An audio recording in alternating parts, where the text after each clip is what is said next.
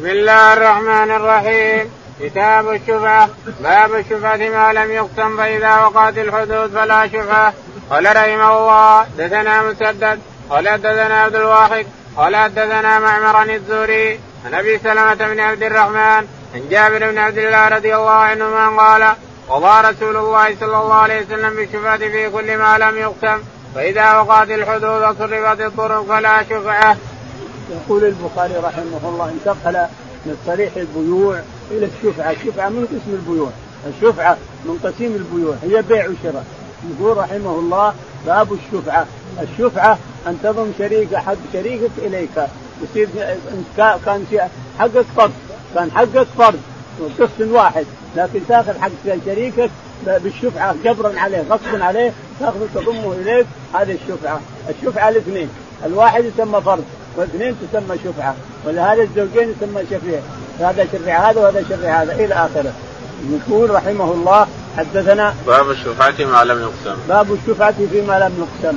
حدثنا مسدد مسدد قال حدثنا عبد الواحد بن زياد عبد الواحد بن زياد قال حدثنا معمر معمر قال عن الزهري عن الزهري قال عن أبي سلمة بن عبد الرحمن عن أبي سلمة بن عبد الرحمن عن جابر عن جابر رضي الله تعالى عنه أن النبي عليه الصلاة والسلام قضى في الشفعة: إذا صرفت الحدود وعرفت الطرق لا فلا شفعة. إذا عرفت الطرق وصرفت الحدود فلا شفعة. أنا مثلا في طبقة فوق وإنت في طبقة تحت، لكن أنا لي طريق أنزل فيه بدون أن أضرك ولا تدري عني، وإنت تطلع وتدخل ما تدري عني، ما في شفعة هذا، لأن ما يضرك. الشفعة إذا صرفت الحدود وعرفت. الشفعة في أشياء ما صرفت ولا يستطيعون يصرفونها. الجدار نصفين والباب نصفين والثوبة نصفين والحطاقة نصفين، ما يقدرون يقسمونها ولا يقدر أحد أن يمشي على أحد، الطريق واحد اثنين وكلهم. هذه الشفعة. إذا لم تعرف الحدود وتصرف الطرق هناك الشفعة. فإذا باع هذا الشريك باع شريكته يأخذه بالقوة، يأخذ حصة شريكه ويضمها إلى حصته رغما عن أمثله، لكن إذا كان في حدود مصرفة فلا شفعة. نعم. باب عرض الشفعة على صاحبها قبل البيع. وقال الحكم: إذا أذن له قبل البيع فلا شفعة له. وقال الشعبي: من بيعت شفعته وهو شاهد لا يغيرها فلا شفعة له. قال حدثنا المكي بن إبراهيم قال أخبرنا ابن جريج قال أخبرني إبراهيم بن ميسرة عن عمرو بن شريح قال: وقفت على سعد بن أبي وقاص فجاء المسور بن مخرمة فوضع يده على إحدى منكبيه، إذ جاء أبو رافع مولى النبي صلى الله عليه وسلم فقال: يا سعد، ابتع مني بيتي في دارك.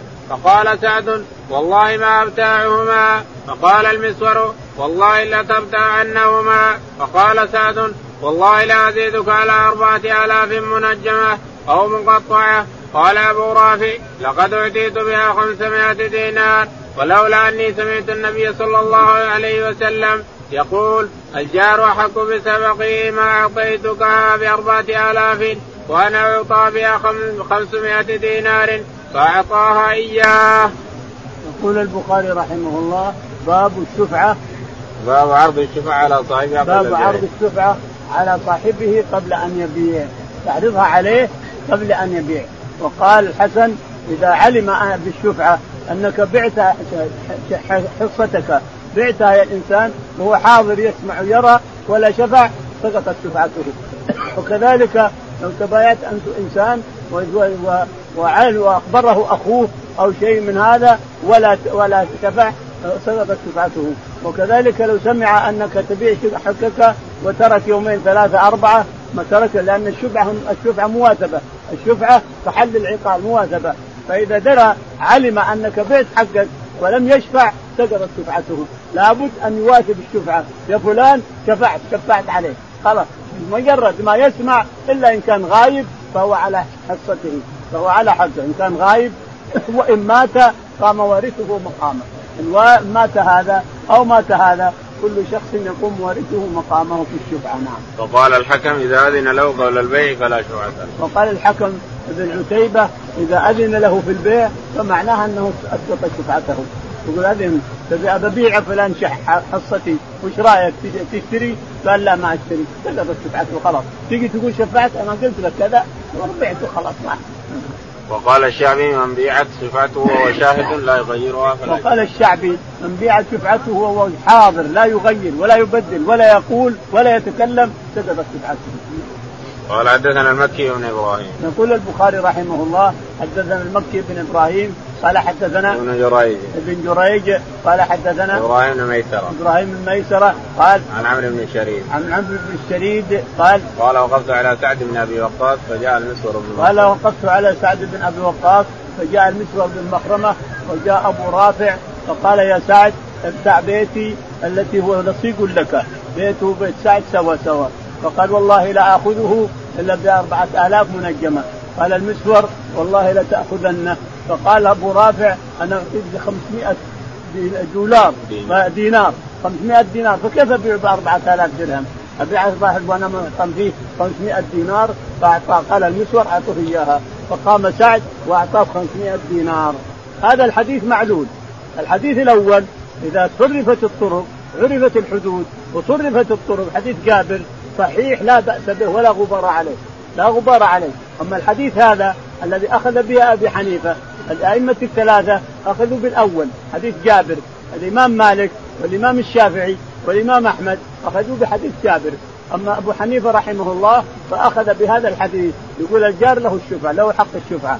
أبو حنيفة يقول الجار له الشفعة ويستدل بهذا الحديث. هذا الحديث عندنا مضطرب عند شراح قالوا إنه مضطرب. ما هو اضطرابه؟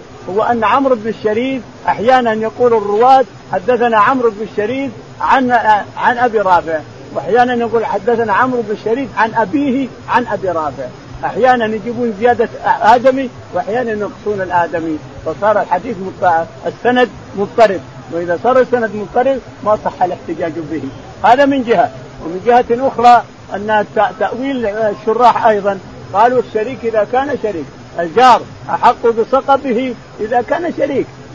ما إذا ما كان شريك معناها أنه الجار يأخذ يأخذ البيت وجاره عنده والشفعة لجاره أو حقه أو شيء معناه أنه أبطل الحقوق كلها إذا كان للجار. فالشاهد الحديث الحديث هذا حديث أبي رافع مضطرب من جهات كثيرة. فأئمة رحمهم الله الثلاثة أخذوا بحديث جابر لأنه واضح وجيد. أما أبو حنيفة فأخذ بهذا الحديث الجار أحق بصقبه. ولكن كما تسمعون الحديث معلل ومضطرب ولا يقوم على أساس. نعم. باب أي الجوار أقرب. قال رحمه الله دثنا قال حدثنا حجاج قال حدثنا شعبة قال حدثني علي بن عبد الله قال حدثنا شبابة قال حدثنا شعبة قال حدثنا أبو عمران قال سمعت طلحة بن عبد الله بن عائشة رضي الله عنها قلت يا رسول الله إن لي جارين فإلى أيهما أهدي؟ قال إلى أقربهما منك بابا. يقول البخاري رحمه الله باب أي الجيران أحق برفدك الإنسان وصدقتك وطعامك وشرابك أيهم أحق. يقول البخاري رحمه الله حدثنا حجاج حجاج بن منهل قال حدثنا شعبة شعبة قال حدثنا ثم حول السند ثم حول السند فقال حدثنا علي بن عبد الله علي بن عبد الله قال حدثنا شبابة شبابة قال حدثنا شعبة شعبة قال حدثنا أبو عمران أبو عمران قال عن طلحة بن عبد الله عن طلحة بن عبد الله قال عن عائشة أن عائشة رضي الله تعالى عنها قالت نعم قلت يا رسول الله إني لي جارين فإلى أيهما أهدي؟ عائشة سألت النبي عليه الصلاة والسلام يقول أنا لي جارين جار عن يمين جار عن شمال وأحيانا يكون ثلاثة جيران جار قدامك الإنسان فأيهما أحق برفدي وأحق بصدقتي وأحق بطعامي؟ قال أقربهما بابا أقرب الجيران إليك بابا هو اللي أصله وارفده وأعطيه ما تشاء. نعم. اللهم اهدنا فيمن هديت وعافنا فيمن عافيت وتولنا فيمن توليت اللهم توفنا مسلمين والحقنا بالصالحين يا رب العالمين.